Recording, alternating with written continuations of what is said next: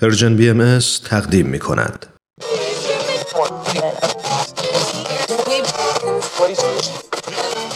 اگه امروز حالت خوبه اگه یه عالمه انرژی مثبت داری اگه حس خوبی داری و دلت نمی‌خواد که اونو از دست بدی اگه می‌خوای برای شروع هفته تازه انگیزه داشته باشی فقط کافیه که فرکانس ذهنتو روی موج مثبت رادیوی ما تنظیم کنی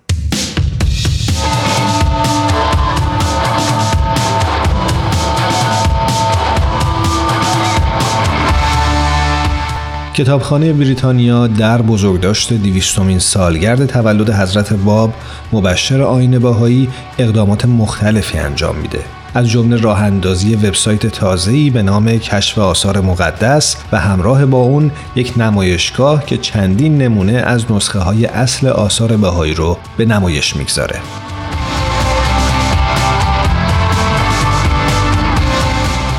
این کتابخونه با استفاده از مجموعه وسیع خودش سه نسخه کمیاب و نفیس از آثار رو در گالری گنجینه به نمایش گذاشته. نمونی از دست خط حضرت باب به شکل یک ستاره پنج پر، تمرینات خوشنویسی حضرت بهاءالله مربوط به دوران کودکی و نمونه از خط وحی شیوهی که کاتبان کلمات حضرت بهاءالله رو با سرعت ثبت می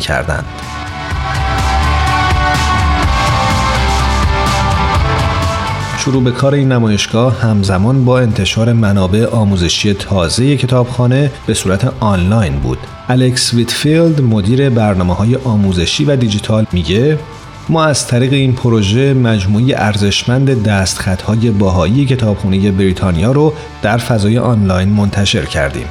دکتر ویتفیلد عنوان می‌کنه این وبسایت جدید آموزشی ابزاری ارزشمند برای دانش آموزان، معلمین، افراد علاقمند به یادگیری از هر سن و سالی و هر کسی است که به ادیان بزرگ جهان علاقه دارد.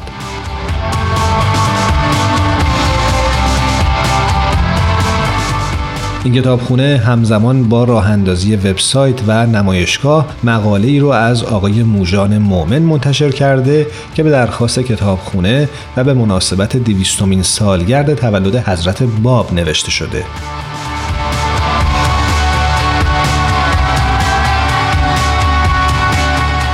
در راستای بزرگداشت دویستمین سالگرد تولد حضرت باب مبشر آین بهایی این کتابخونه همچنین از آقای امید جلیلی بازیگر و کمدین دعوت کرد تا نمایش تک نفری خودش رو با عنوان بخشی ناشناخته از تاریخ رو به روی صحنه ببره. این نمایش بازگو کننده وقایع پیرامون ظهور حضرت باب و حضرت بهاءالله است.